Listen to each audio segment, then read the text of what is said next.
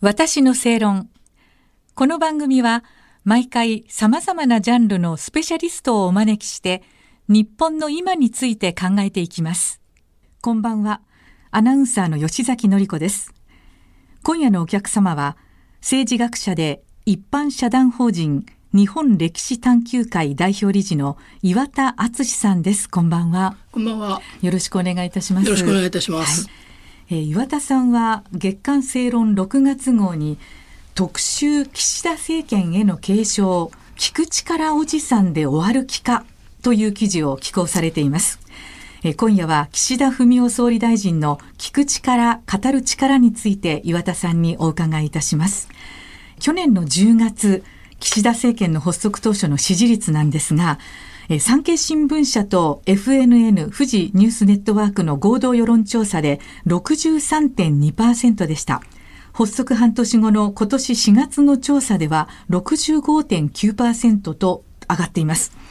岩田さんこの上がった理由っていうのは何だと思われますか？そうですね。まあ一つにはですねあんまり強硬な姿勢が見えない。これは悪く言えば何かやりたいことが見えてこないっていうことなんですけれども、はい、それはまあよく言えばソフトに見えるわけですよね。でそれで国民がこれやってくれと言った時にあちょっとやめてくれとかですねということがあるとですねすぐその軌道修正ができるということがやっぱり岸田さんのあの一つの特徴でこの間もですねあのマスクをですね、緩和するとか、えー、って言った時にですね、いや、やっぱりそれはちょっと、このやめておこうとかですね、うそういったことをですね、まあ、まあ、悪く言ったらですね、あの、新年なき、あの、朝礼誤解みたいに見えるんですけれども、まあ、それを、まあ、聞く力だというふうに評価したら、まあ、国民が向いてることに、えなるべく寄り添っていこうというふうに見えるということではないかというのが一点ですね。はい。国民も様子見てる感じなんですかね？いや、どうですかね。例えばマスクの問題なんかに関して言うならばですね、はい、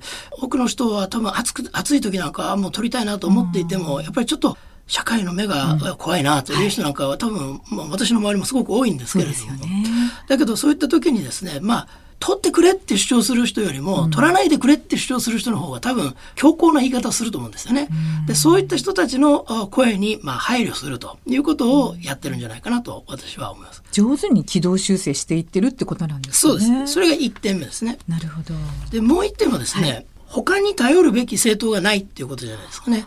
だからあの別に岸田さんを積極的に評価してるわけじゃないけれども、はい他の政党よりはましだろうというこういう消極的な支持っていうのも私はあると思います。なるほど。安倍晋三元総理の時と比較しましてね、岸田政権に対する野党ですとかマスコミがなんかソフトなあんまり言わない感じがしてるんですけれども岩田さんはどう思われますか？いやまさにそその通りだと思いますね。というのもですね私、まあ、基本的に毎日ですね、はい、あの全紙あの読むんですけれども、はい、その読んでる中でですね朝日新聞とか毎日新聞がですね、うん、今でもあのこの具体的な名前を挙げて攻撃するのは岸田政権よりもですね、安倍政権のなんとかだという言い方で、安倍政権からの腐敗がここの岸田内閣にも残っているとかですね、なんか岸田内閣がこういう悪いことをしてるんだっていう批判の仕方ではなくて、安倍政権というのをね、前面に出すっていうのが一つの特徴になっているというふうに私は思います。ああ、なるほどね。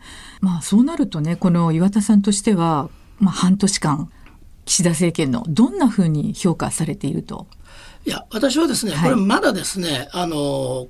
ここの段階で評価すべきではないというふうに思ってます。つまり、政治家っていうのはやっぱり最後までやって、結局この人は立派な政治家だったのか、うん、ダメだったのかっていうのは、途中の段階でですね、あまり評価するっていうよりも、やめた後にですね、分かってくるものだと思いますので、まだ、あその、なんていうのかな、えー、期待しつつですね、厳しく監視していきたいというふうに思ってます。でも終わった後だと、日本人って忘れちゃうんですよね。まあ確かに忘れるかもしれないですね。だけどですね、その、なんていうのかな、やってる途中にいきなりですね、これは悪いんだとかですね、えー、言ってもですね、本当にそれ国民が理解した上でね、本当にこれは将来のためにならないというふうに思って辞めたのか、それともなんとなく気分でその総理大臣をね、辞めさせちゃったのかということを考えてみると、例えば菅政権とかですね、はい、コロナ対策とか結構しっかりやってただろうというふうに思うんですけれども、ねはい、なんか雰囲気の中でですね、なんかもう辞めるしかないみたいな感じになってしまって、て、あれって本当に良かったのかなっていうことなんかも、やっぱり我々もう一度考えた方がいいと思いますね。そうですよね。岸田総理はね、言われている表現で聞く力おじさんっていうふうに言われているということなんですが、実際にいかがでしょうかね。聞く力、能力っていうのはあるんでしょうかね。まあ、そもそも聞く力おじさんって呼んでるの多分私だけなんですけれども、はい、書いてらっしゃいましたよね。書きました。だけど、まあ、聞く力は私はあると思いますね。で、やっぱりそれは耳を傾けるっていうことで、特に意識されているというふうに思いますので、はい、そこをやっぱり否定するのはお気の毒だと思います。ただ、総理大臣に本当に必要なのは聞く力だけでいいのかっていうことは、やっぱり総理にあのお考えいただきたいなというふうに思います。必要なものは岩田さんとしては何だっていうふうに思われますもちろんですね聞く力は大事です、はい、多くの人の意見に耳を傾けながらでも最後はですねこれだっていうところに目的を定めてですね、決断して、一歩でも二歩でもその目的に向かって歩んでいくと、その責任を負うっていうのが私は総理大臣の仕事だと思います。うん、そうですよね。まあ、聞く力っていうことのね、反対で言うと、まあ、語る力とか、そういうことになると思うんですが、岩田さんはどうでしょうかね、岸田総理の発言の多くをね、まあ、これ厳しい指摘だと思うんですが、目的地のない言葉という言い方をされてますけれども、はい、その心は？えこれですね、はい、えー、確か一番最初の時にですね、早く行くんなら一人で行けばいいと。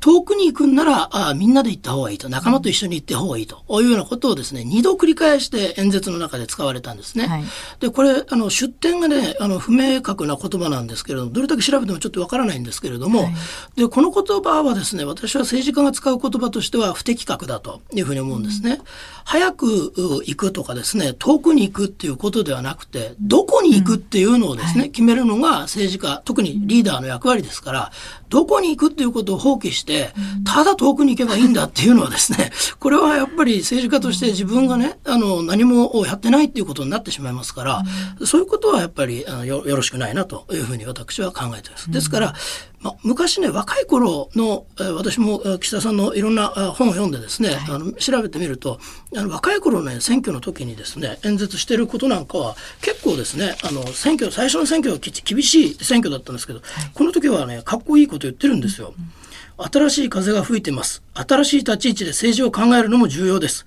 しかし、神道一辺倒、何でもぶち壊せばいいというのとは違うと思いませんか？一方で守っていかなければならない大切なものがある。そのバランスこそ保守政党の真骨頂ではありませんか？とか言ってるんですよね。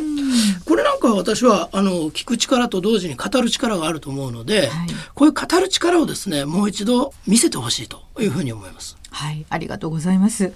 えー、一般社団法人日本歴史探求会代表理事の岩田敦さんでした。岩田さん、次回もどうぞよろしくお願いいたします。よろしくお願いいたします。私の正論。お相手はアナウンサーの吉崎のり子でした。